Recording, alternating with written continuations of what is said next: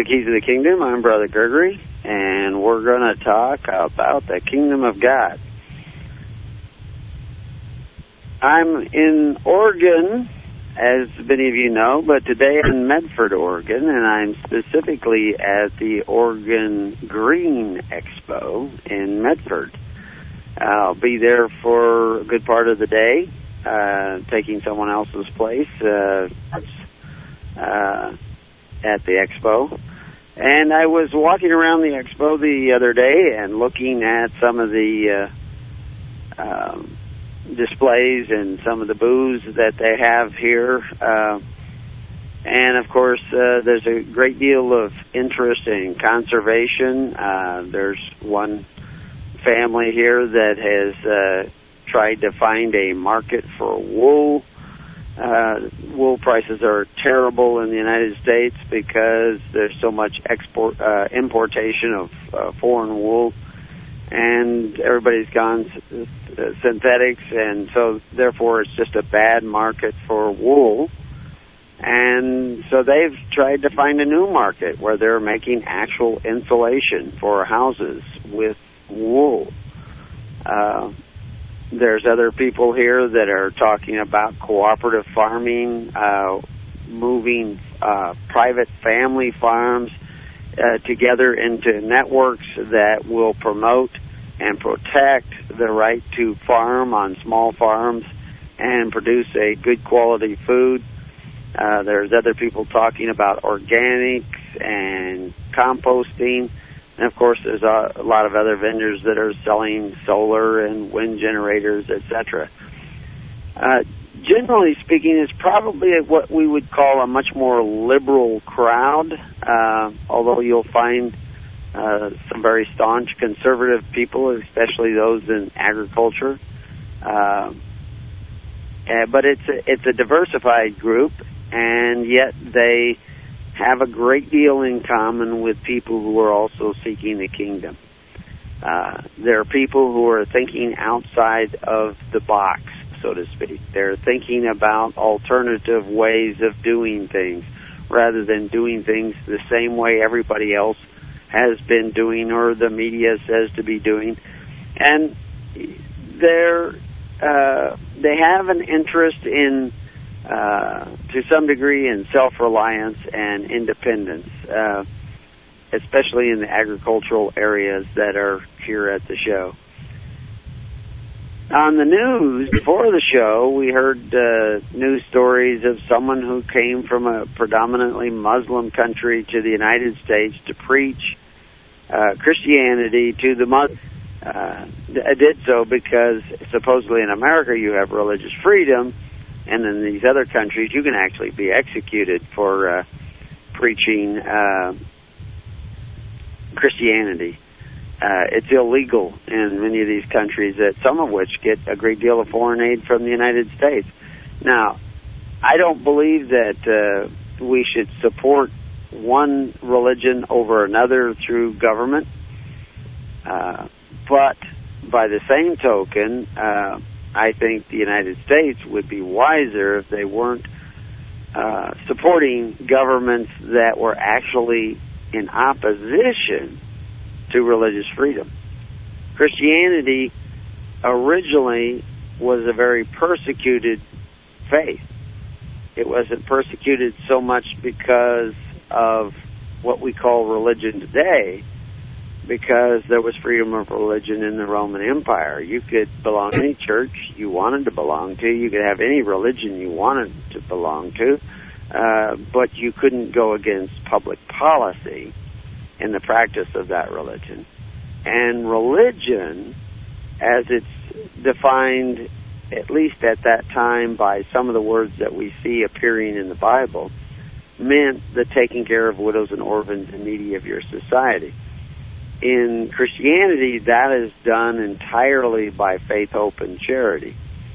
In the government of Rome at the time of Christ, that was done mostly by government supported social welfare programs.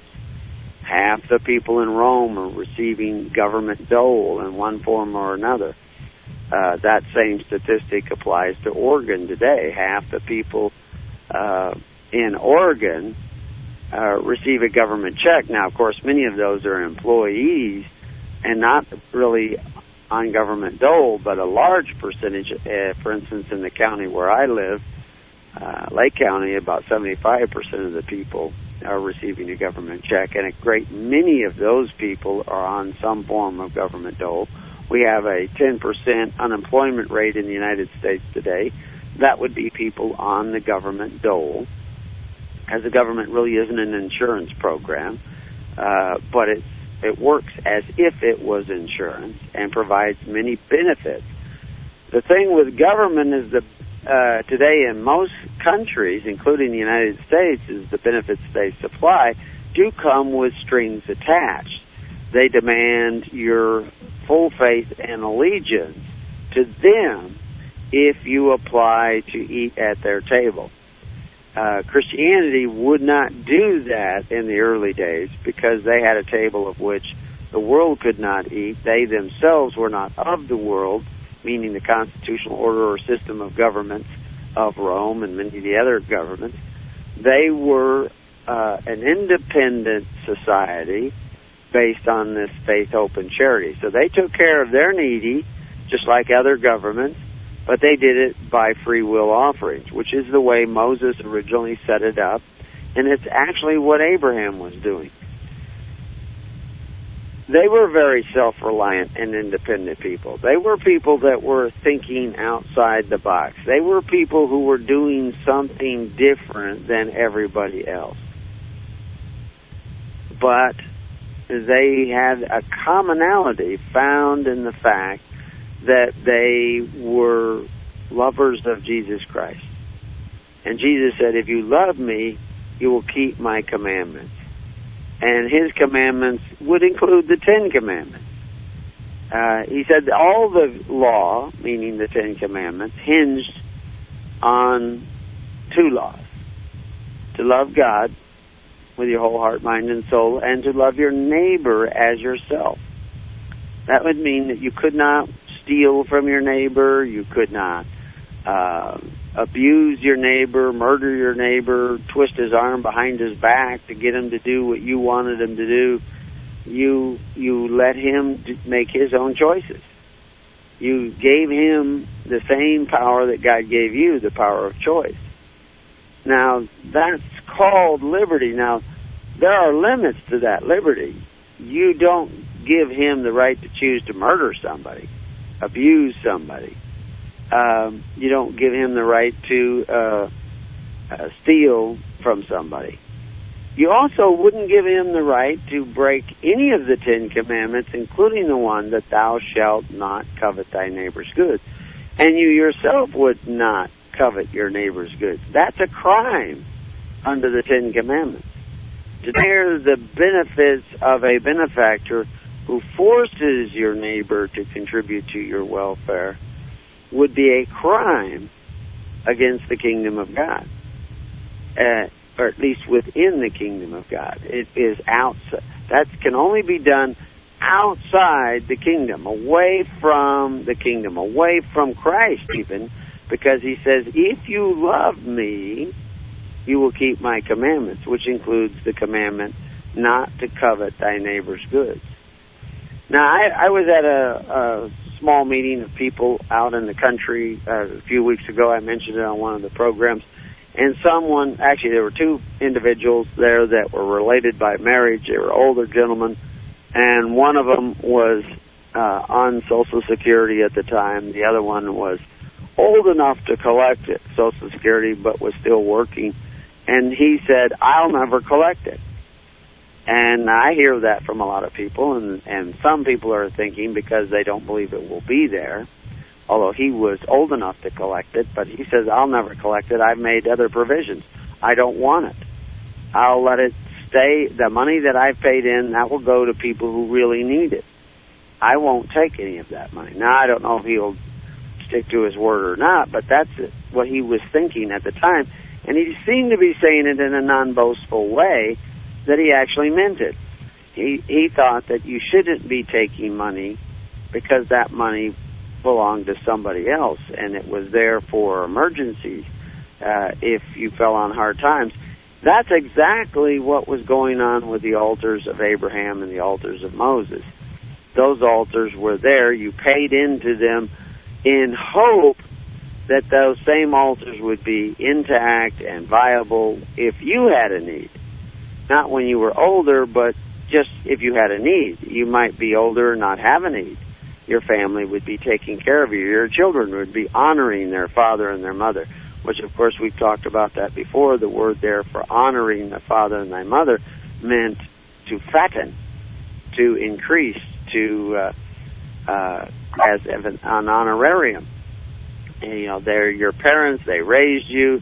They educated you. They provided for you. And now they're old and they're uh, somewhat infirm, or they can't work as hard as they used to, and they need your support. And you give it because you're a part of that family. And that family was a part of a community, and that community would also give to your family if you were unable to provide them with the needs that they had. And some families will have greater needs, and some families will have greater resources. Uh, like Tevye in uh, Fiddler on the Roof, he had five daughters. He had no sons. So when his daughters got married, they entered other families. And so who would take care of him and his wife? Well, the fact is, is his son-in-laws uh, actually, at least one of them, actually cared, and uh, and Tevye figured he was going to work for a long time. he was not going to be rich. He was rewarded with five daughters, and his daughters would be in other families, but he was popular in the community, and people would help him out. They learned to be a community because they forgave one another, which is why Christ talks about forgiveness he also talks about thanksgiving, giving to one another. And of course, this was always done through the church in the early uh, days of Christianity because the church was the social welfare program for Christians. They didn't apply to the benefits offered by Caesar because he was a benefactor who exercised authority. They didn't go to the temple of Saturn and register with that temple, especially their children, because when birth registration was required under Marcus Aurelius, it, it was around under um, Augustus Caesar and Nero and the others, but it wasn't required by law that you register your children for birth registration until Marcus Aurelius. And under his provision, you had 30 days to register children with the Treasury Department, which meant the tre- uh, the, the Temple of Saturn. And uh, if you understood how these temples worked, there were a number of temples, and they were used to fund different projects, such as uh, the Temple of Janus would actually help fund military operations as well as other operations in foreign countries. Um, that's what these temples are. They're government buildings, really. They're not just systems of uh, superstitious religion. They were systems of faith, but they were systems of full faith and credit, uh, where you would be obliged to pay into them. Now, that wasn't the way they were originally. Originally, Rome also operated on free will offerings. It was a republic. Uh, they operated on faith, hope, and charity. You you gave in, and people uh, would have uh, the opportunity of managing the funds that were at their disposal for the good of those people who were also members of that temple. Well, in Christianity, you weren't really members in the same way that people became members of the Temple of Saturn by birth registration.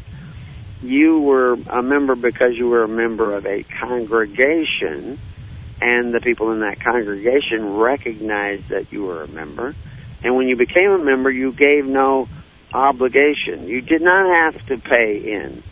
Uh, there was still tithing in the early church, but even in the uh, old church, the church in the wilderness with the Levites, you tithed to them according to their service. It wasn't a mandatory 10% that had to go or the, the Levites you tithe to them according to there's no tithing.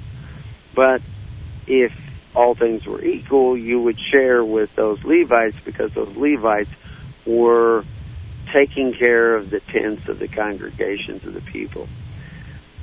So the distinction between Christianity and these other religions, well, they their religion was pure. They took care of the widows and orphans and needy of their society through faith, hope, and charity, unspotted by membership in the world, the constitutional order or system of government of the Pharisees or of Rome. They were not members of that. Now, there were Romans, there were citizens of Rome, which is actually called Quiris, um, who were converted to Christianity.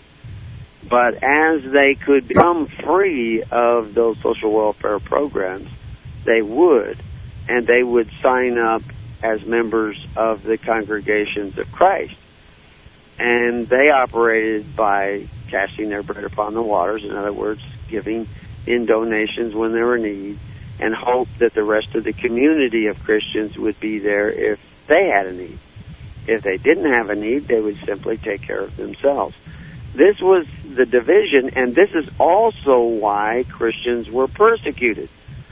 Because what happened is the most industrious, the most frugal, the most uh, the, the most solid family groups started looking at Christianity as an alternative to the welfare state that had been created in Rome, the empire. There had been no Caesars before Augustus, yet Rome had been around for four or five hundred years.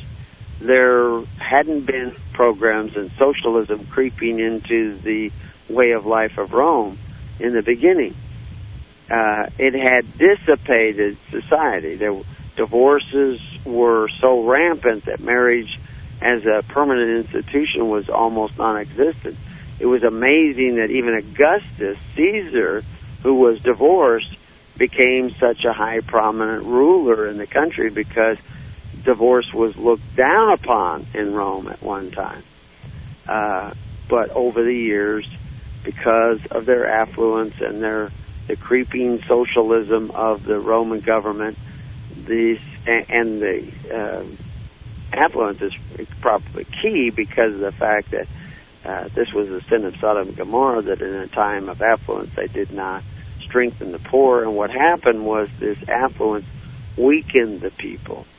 They uh, instead of sharing their wealth and and uh, uh, prospering their neighbor, people began to centralize the wealth in their own hands and became lovers of that uh, wealth rather than lovers of their neighbor. Christianity required just the opposite. You had to love your neighbor as yourself. Moses had said the exact same thing himself when he was teaching the ways of the kingdom to the Israelites, which had a very hard time figuring out exactly what Moses was talking about, exactly how far reaching the Ten Commandments are. Not coveting your neighbor's goods, yet what bound you together as a community if it was not love for one another, caring for one another, the bonds that are created by caring for one another. And God knew, Moses knew, you could not bind the people together with a common purse, uh, with, which was the golden calf. You couldn't bind them together with contracts, covenants, or constitutions. You had to bind them together with something that was more important, and that was this love that is developed in a community when you have to look to that community for your entire social welfare and care. That is a dividing line between one type of community and another. This is something you may find amongst Muslims. You may find it amongst Jews. You may find it amongst uh, other religious faiths, or even people who think they are, uh, you know, uh, agnostic or uh, even atheists you know, I've known many men who are men of great faith, but at one time in their life they thought they were atheists. And really, what they discovered, in, the, in several instances I can remember where they came and told me, they they said, at first I, I didn't believe in God, but then I realized I did believe in God. I just didn't believe in religion. They had been betrayed by the religion that they had grown up in. Uh, they found it uh, actually undermining them, their marriage uh, because their wife was of another religious denomination.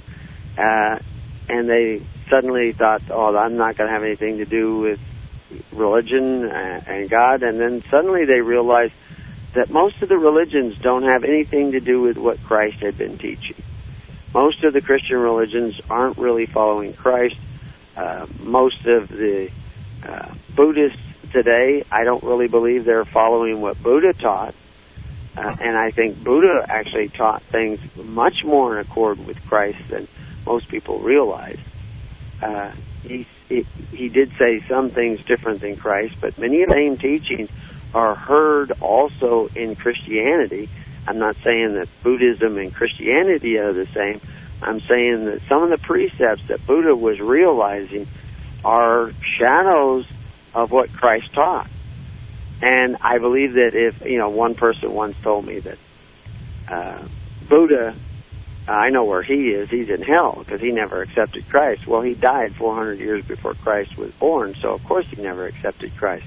But I believe that they had met, he may have, because he had so many things in common. But Buddhists today may not. Just as Jews today don't know Moses and therefore often don't know Christ. Uh, that was a problem at the time of Christ, and Jesus points it out, is that you guys claim Moses, but he's not really, you know, the father of Moses, the creator of heaven and earth, was not their father. They didn't know that God. Oh, they had their religion and they recited from the Torah, but they didn't understand it. And so, how do we decide who is a Christian? Who is really following Christ? Who is not following Christ? Here we are. Uh, I'm over in a more liberal area of uh, Oregon uh, that have this is where you find bumper stickers like "My uh, Karma um, ran over your dogma," and then right next to it you'll see an Obama sticker, and then you'll see a little symbol of a fish with legs on it. And you can say, well, there, here's a, somebody who's uh, evolutionist. That's his faith. He believes in the religion of evolution. Um, he believes in evidently socialism, and he also uh, believes that religion is uh, stifling intellectual understanding of what is true. But when you really get to know the guy, is he really a socialist? uh, is, is he really antichrist or is he just confused like the atheist who threw out God when he meant to only throw out false religion? Where are the people whose hearts really at?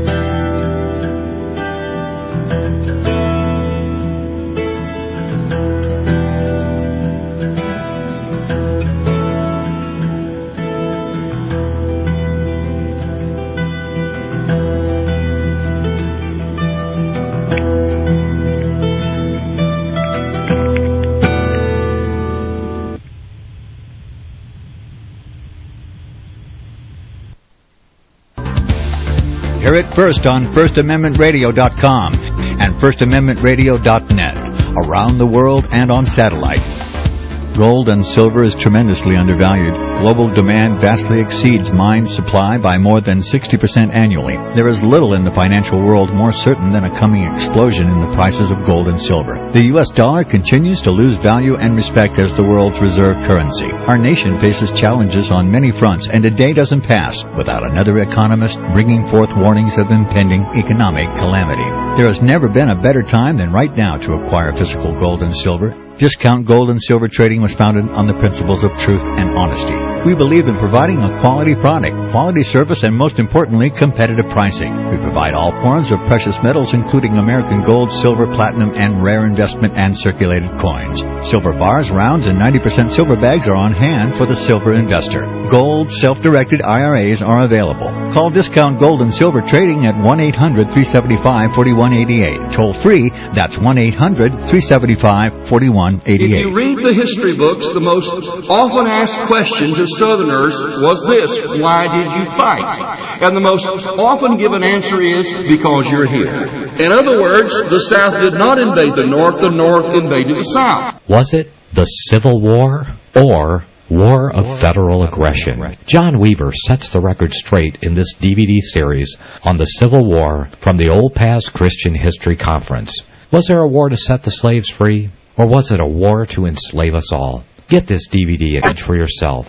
War of Federal Aggression. This DVD presentation for a donation of $25 from FirstAmendmentRadio.com. Order online today at FirstAmendmentRadio.com. Call 559-781-3773. The truth seems strange only because we've been indoctrinated with a fiction. War of Federal Aggression. Get it today. Have you seen Loose Change? The most popular documentary in the 911 truth movement. With the coming change in government, now is the time to push for justice and get this truth into the hands of millions of Americans. First Amendment Radio is offering both videos, Loose Change and 911 Justice on DVD. We will ship two copies of both videos to you for 10 bucks cash. Yes, two copies, one for you and one for you to give away. You will see and hear Larry Silverstein admit that they decided to pull the building. Why are they not being pursued? The people must know. Justice must be had. The time is now. Two copies of both videos, Loose Change and 911 Justice, for 10 bucks cash. No checks, please. To First Amendment Radio, 139 East Tulare Avenue, Tulare, California, 93274. Well,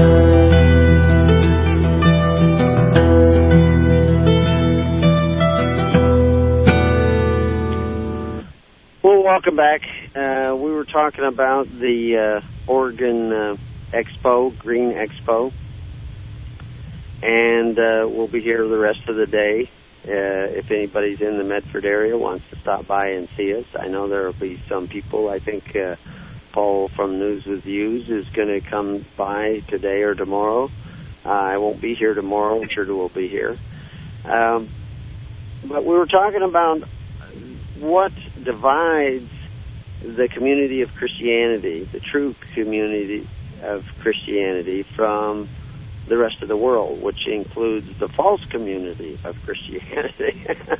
Those who are claiming to be followers of Christ but aren't doers of his word. Uh, if you love me, you will keep my commandments. Uh, not those who say, Lord, Lord, Christ, Christ, Jesus, Jesus, Yeshua, Yeshua, but those who do doeth the will of the Father. Uh, those are his brothers. Those are his sisters. Now he came to sacrifice himself so that all men might be saved. But might be saved is not the same as being saved. We have to repent and seek the kingdom of heaven and its righteousness.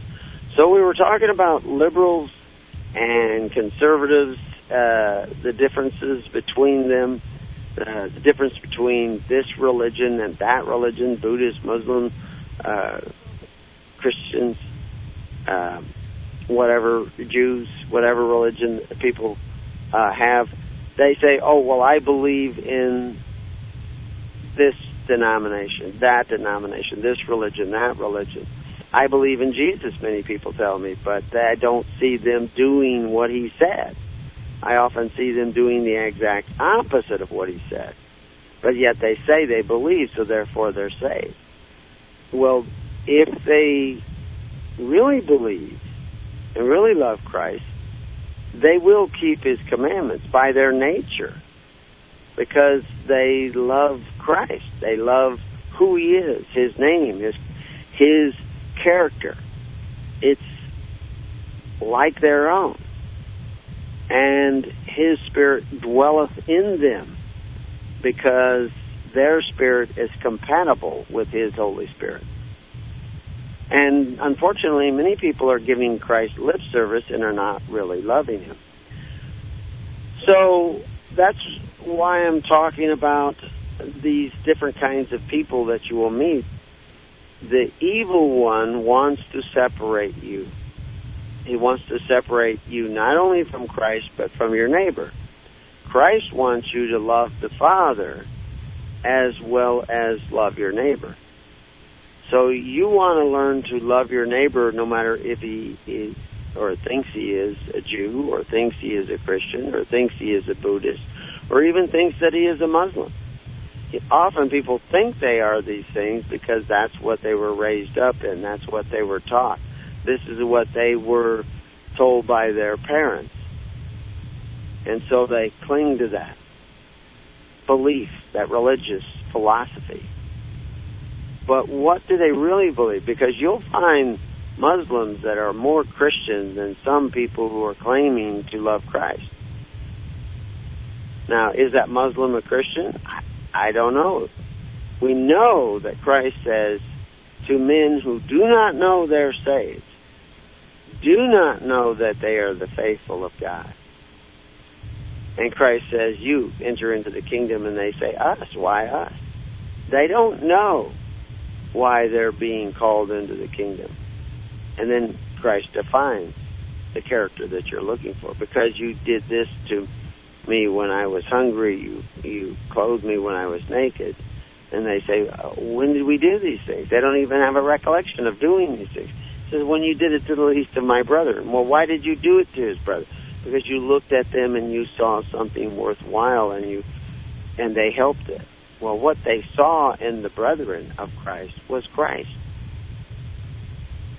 And their faithfulness to what they saw in him allowed them, by the grace of God, to be forgiven. Now, the Pharisees saw Christ himself and could not see God in him. They could not see the nature of God in him because they never knew God. They thought they were the children of God. They thought they were the chosen ones of God. But they had left God a long time before. And so they were no longer the chosen of God because they chose not God. You see, we have a choice. But there's really only one choice. You either go towards God, the kingdom of heaven, the righteousness of God, or you're going away from it. If you make the one choice, you will be drawn towards certain activities. Certain characteristics will appear in your life. You will become faithful. You will become honorable. You will become sac- sacrificing. You will be concerned about others as much as you are concerned about yourself.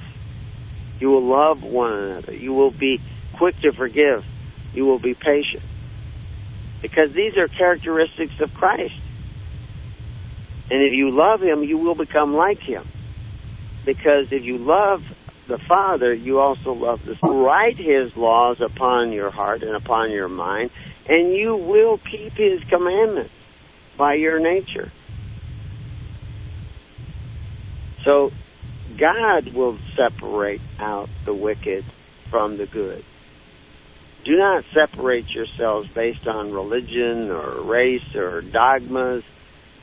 Come together in the character of Christ, and you will be separated out. So, what do these people have in common? Like I said, they're thinking about the food that they buy for themselves, and they're thinking about the food that you buy.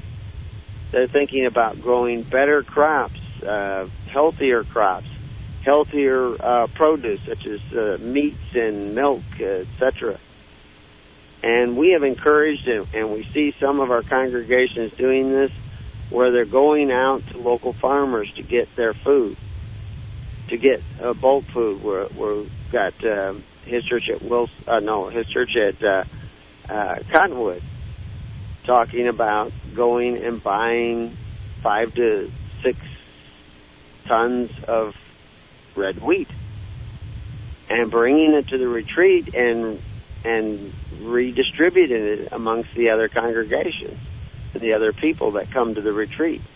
So that you come to the retreat, they come with six tons of grain, and you buy the grain from them at almost wholesale prices. You have to cover their cost of driving it down here, but you will be able to get it much cheaper than anybody else, and much better because they'll they'll go to a farm that's growing good, clean feed, and they know where it came from and how it got to you.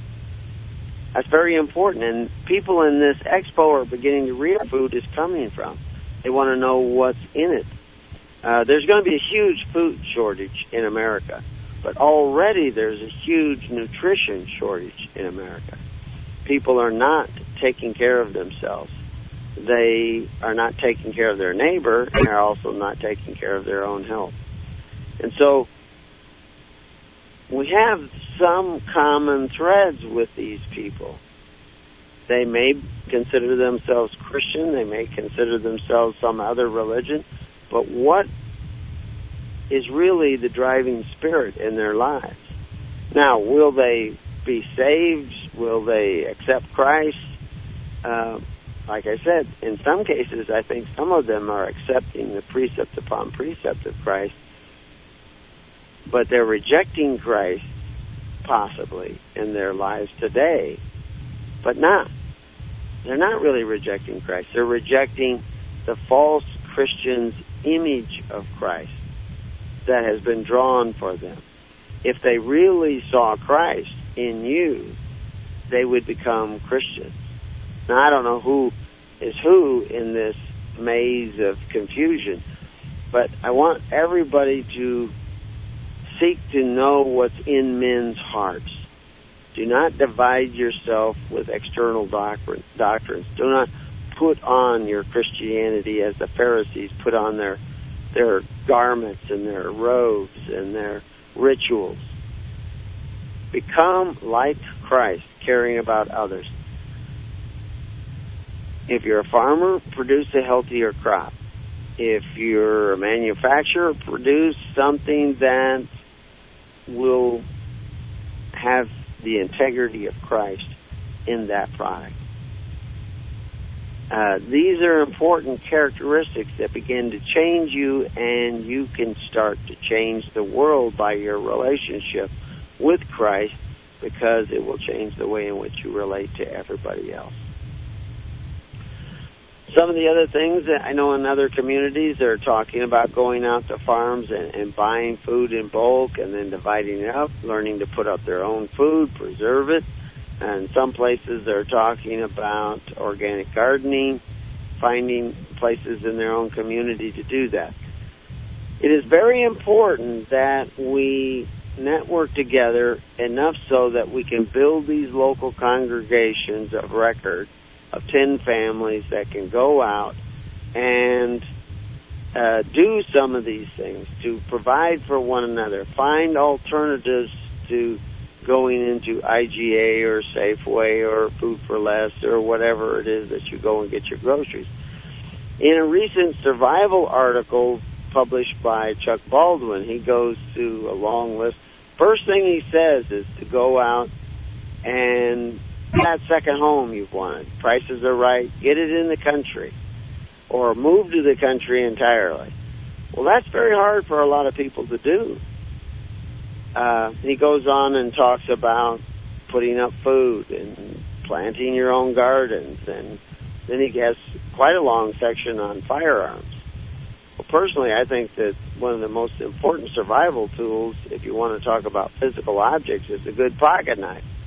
Uh, I think that that will probably come in more handy than almost anything else. But all that being said, down at the very bottom, he talks about our relationship with God. Well, our relationship with God is defined more by our relationship with our neighbor than almost anything else, and our relationship with our family, of course, because family is the core to society. It is where society comes from. So we we see these um, different uh, aspects of the character of Christ in some people, even though they may or may not think of themselves as Christian. We see these characteristics of Christ absent in other people who say they are Christian, uh, who are actually coveting their neighbor's goods and praying to uh, benefactors who exercise authority, knowing that those benefactors will take from their neighbor to provide them with their social welfare. They don't realize how that weakens their society. We need to start turning around in as many different ways as we can. And the best way to do that is in your local congregation. So you need to come together in the name of Christ, in the character of Christ, in the purposes of Christ, in the ways of Christ, which means come together to serve one another. Ask not what your kingdom can do for you, but ask rather what you can do for your kingdom. So you you'll see this different attitude. So there's probably no greater gift that we have to give with all the books that we offer for free and the articles that we offer for free and the booklets that you can download for free, make copies yourself. There's still no greater thing that we can actually physically offer you than the network the living network, where you come together with others and find others. Now, how are we going to make that go? Many people say, oh, there's nobody in the area. Well, we're trying to find people in the area by being on different radio shows. I'm going to be on one tomorrow. Uh, I actually don't know the time. It's in the evening. Uh, it's on, I think, uh, it's called uh, Branch Ministries probably branchministry.com. Go on the network, ask uh, the people on the Living Network, uh, join the Net Living Network in your area. If you're in Oregon or in uh, Pennsylvania or Florida, you join the Carolina group. Ask them; they'll give you the schedule. It's going to be on satellites, several satellites uh, as well, and they have that. We already announced that on the Kingdom News list get more people to listen to these radio broadcasts, get more people to sign up to that living network. Uh, and as that grows, we can put more people in touch with you locally. I've seen people joining in the Carolina area and several other areas. I can't even keep track of how many people are joining. But that's okay. I don't need to keep track. If you join into the network, the network will keep track of itself. And it will help keep track of you, help provide you with the needs that you have and will have in the future. And you can do that if you start working together and learning what you're going to need to learn, providing for what you're going to need to provide, but you need to do it within the community setting. We just heard on the news uh, a ridiculous figure. That sound like 15 million uh, pounds of spaghetti is uh, going to be recalled because it's possible that it is a health risk. Uh, if you were getting your food from local uh, ranchers and farmers, you would know where that food came from. You would have a better knowledge of whether that food was healthy or not and that's what you need to do. And you can't do all that on your own, but you can if you work together in congregations and networks. Somebody was going to buy grain from a source, and somebody else on the group said, "Hey, no, I can find you a better source than that, better grain than that." Uh, we can learn from each other if we start working together in these local communities and these local congregations of record. And why of record? So that you can make a record of where you are because you don't, you're not just a, a local congregation, but you're congregations of congregation, which is what forms the church and creates or edifies the kingdom of heaven at hand within your reach. And so that's what I want everybody to be encouraged to do is to join that network, start separating yourself from the prejudices that keep you from joining that. Don't let your dogma, your personal dogma, keep you from trying to come together with others. It is patience and forgiveness that are the bonds of the kingdom. It's love for one another that are the bonds of the kingdom. Not because you belong to this religion or this religious group or you have the perfect doctrine. I can guarantee you, I don't think there's anybody you know that has the perfect doctrine. We all are confused about some aspects of the kingdom and the message of Christ, which was the gospel of the kingdom. You need to work in that direction of the kingdom. That's what it means to repent, to turn around and go that other way. So we are going to have a retreat uh, in September. We, I, I talked to somebody who will come out and butcher a cow and a couple of lambs during the retreat, so you get to see that done by a professional. Uh, we may even butcher uh, something that we roast up uh, for the community to see a whole animal roasted up. And uh, for one of our meals, or at least uh, where everybody can partake of that meal, uh, we'd like to have lots of tents set up. Like we said, we have over a thousand acres at our disposal. We have lakes and uh, rivers, and not too far away we have hot springs you can go to. There are mountains and forests that you can climb in, deserts you can walk. Uh, we'll share with you as much information about the kingdom, but also information about country living, uh, homestead living, etc. Uh, we'd like anybody who would like to come at the last part of September, the first part of October, and entertain us, uh, share what they have to share with us. We'll have our own Kingdom Expo, our uh, own festival and feast. So I want to know as many of you that are coming, let me know. Uh, get together on the network, let them know. Uh, if you come from a long ways off, there are some people that are talking about carpooling, maybe even renting a bus and sharing the expenses to bring it down, the price down. Uh, we don't charge anything for you coming. We can't guarantee we'll provide a lot, but we should be providing for each other. And so therefore, all those who come will add to the festival, the fall festival.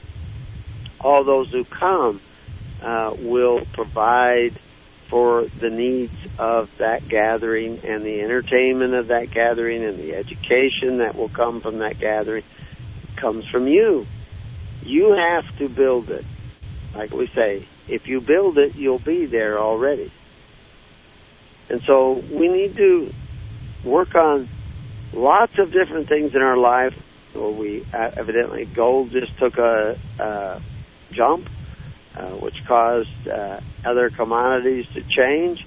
This is all just signs of the times. It's signs of the economy breaking down. The uh, gold did not go up in price; the dollar went down. We're going to see more and more inflation we're going to see more and more shortages of different commodities and food. Um, one of the reasons it went up in the last few months is because of wood. As soon as they saw that, they started to reproduce, and now there will be a surplus and the prices will go back down again. We're going to see fluctuations in the value of things. So we need to prepare because we're seeing the beginning of the decline and fall of the New World Order already. Before it even completely is consolidated, it is already uh, fallen. We see it in Europe and the European currencies with the bankrupt nations that are a part of the European system. We're going to see it with the new Amero and with these other uh, uh, monies that will appear on the uh, scene here shortly. And it's all a part of this general decline. Mortgages are continuing continuing to fail. Uh, unemployment is still at 10%, but in reality it's higher than that because many of the people have used up their unemployment. And those of you who are workers, those of you who are thrifty, patient, forgiving, need to find others like yourself and join together to be the kingdom of God at hand for one another. This is the gospel of the kingdom to love one another as Christ loved you, which means you need to sacrifice yourself for others. You don't have to get nailed to a cross, but you need to be willing to give up some of your time, some of your energy, even some of your money to help others. And the best way to help others is to get them to come together. Uh, I'm evidently going to be on that show again, um, the Branch um, Ministries. I'm probably getting the name wrong. Got to go on the Living Network to find it. Uh, uh, it's Pastor Dan Catlin. You can do a word search for that, and you'll find the website. Anyway, so we'll be on that show tomorrow evening, and I guess we'll probably be on it next week. He was very excited when he came to the website and read it. A number of different study programs have started up in different places. Uh, some are reading Thy Kingdom Come, some are reading the Free Church Report, and that's very important. Uh, a lot of the contact ministers that are on the Living Network are realizing that an awful lot of people have not read some of the material. Uh, they they see an article and they want to go in a particular direction, but they haven't looked at the roadmap. You got to need to look at the map. Now, how you get from point A to point B, if you have the map, you can go this way or you can go that way. That's your choice. But we're talking and preaching the kingdom of God, and that's what we should be seeking. In order to do that, you need a roadmap. And that roadmap is supplied to us by the Bible. And, and unfortunately, many people have distorted the view and understanding of the Bible, and we need to return to that. That's part of that repentance. So until next week, I won't be on talk show today uh, because I'm in this remote location, but we'll see you next week on the radio.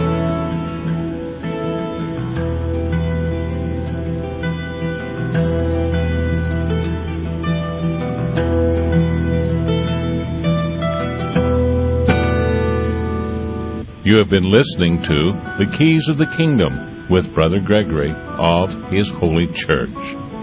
For more information on the educational ministry provided by His Holy Church and Brother Gregory, including services, counseling, lectures, books, and other audio materials, please write to His Church at Summer Lake, Box 10, Summer Lake, Oregon 97640. You can also find us on the web at www.hisholychurch.net.